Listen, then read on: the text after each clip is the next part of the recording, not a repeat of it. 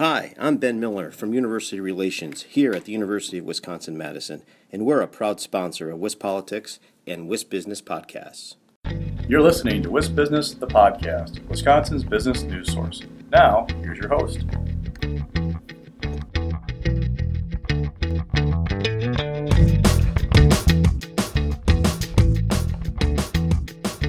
Hi, everybody. It's Stephanie Hoff here with WIS Business, the podcast. Today I'm joined by John Nygren, the executive director at the Wisconsin Association of Health Plans. And your most recent role is executive director. Just a few months ago, I would have addressed you as Representative Nygren. But whether it's making laws or leading an organization, we are in a pandemic, and health is on the forefront of, of almost everyone's minds right now. And I'm sure you're keeping up with what's going on in the state legislature regarding the governor's public health emergency and accompanying mask mandate. What is the Wisconsin Association of Health Plans position on a mask mandate? Well, you know, we, we've been supporter uh, a supporter of the coalition of both uh, health groups, uh, business, um, and, and other associations throughout Wisconsin to say that you know we need to take the proper steps to be safe, uh, not only for ourselves but others. So we support any steps that uh, keep Wisconsinites safe, whether it be use of a mask, you know, washing your hands, etc. Um, you know, I would think that th- this issue is bigger than just the mask mandate. I mean, I think this is uh, from the legislative perspective, this is about uh, executive power, whether it's a, um, I'm sure the governor has one position, the legislature has another. Uh, from from our perspective, look, I'm in a non nonpartisan role here. We've got people on both sides of all these different issues. I, I think the the best thing for everybody in Wisconsin, in Wisconsin is for the governor and the legislative leadership to sit down and come up with something that works for everyone. And we're also expecting the governor to include a provision in his budget to accept federal money to expand Medicaid. Now, when you when you were in a partisan position, you had voted no that first time around. But now that you've had this career change and, you know, COVID continues, do you see a benefit to expanding Medicaid? So we are once again we are a nonpartisan organization. Um, not only nonpartisan, but we have membership on uh, throughout the, the spectrum of health insurance in, in Wisconsin.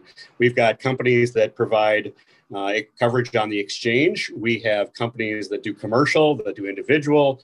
Um, we have uh, Medicaid uh, companies that are providing you know, care for people that you know are uh, disadvantaged. So um, our perspective is that we want a competitive uh, market, but we also want people that need access to healthcare to be able to um, to, to get it. And so I, the answer is not as simple as do I support or do we support it or do, do we not? It comes down to the the choices that policymakers make if we if we do go to an expansion or we if we don't. The the bottom line is the principles of competition, choice, and access have to be there regardless of whether we expand or whether we don't. Your association represents about 12 community based health plans. Is that right? 10 different companies with 12 different plans, yes. And so, what are the top issues that you'll be working on uh, for your members? Well, hey, COVID, COVID's still top, uh, you know, top of mind for everyone. Uh, how we deal with, um, you know, providing uh, access to care, uh, stability of care, uh, the, the additional costs of testing, et cetera, are all things we're paying attention to. Um, we're also paying attention. You know, the at the end of last session, there was a negotiated deal on the uh, prescription um, prescription side dealing with uh, pharmacy benefit managers. Uh, it was negotiated between the, you know, like I said, both sides of, of the conversation. So we're, we're following that, and and also as well as anything that. Uh, uh, can reduce the cost of prescriptions for, for our, uh, our members.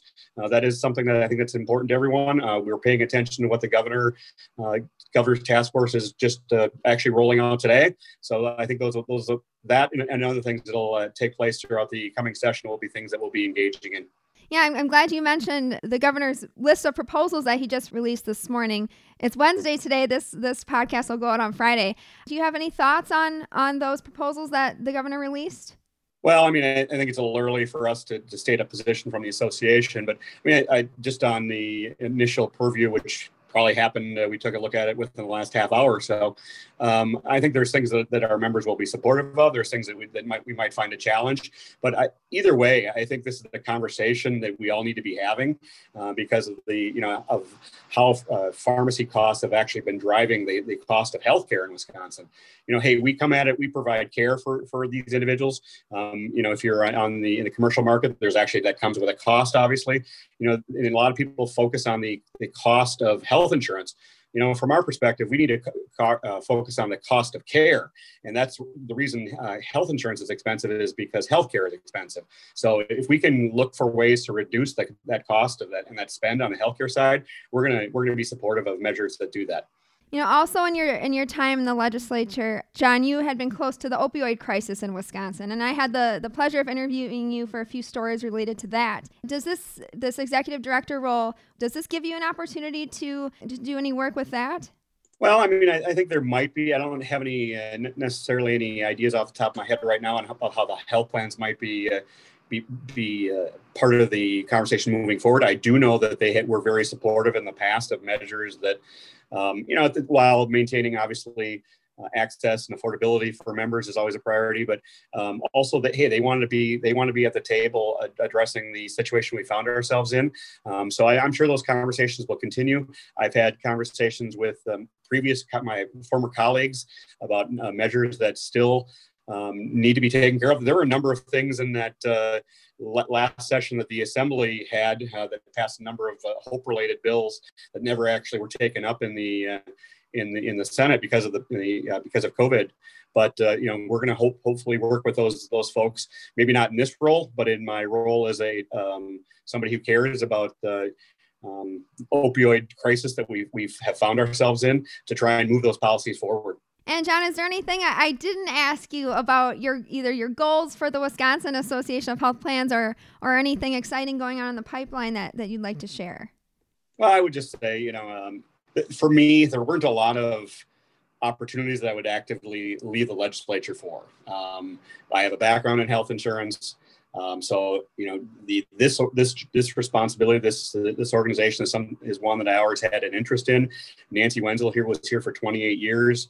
Um, you know I've got big shoes to fill here, um, but th- for, from my perspective, this was just a natural, and I'm excited about the opportunity to work on behalf of Wisconsin-based companies providing care throughout the uh, entire state of Wisconsin um, to, to our, our, our citizens. I mean I think that's a perfect opportunity for somebody with my uh, background and skill set to uh, make you know make my new chapter in life. So looking forward to it. You've been listening to WIS Business, the podcast. Now stay tuned for a word from our sponsor. Hi, I'm Ben Miller from University Relations here at the University of Wisconsin Madison, and we're a proud sponsor of WIS Politics and WIS Business podcasts.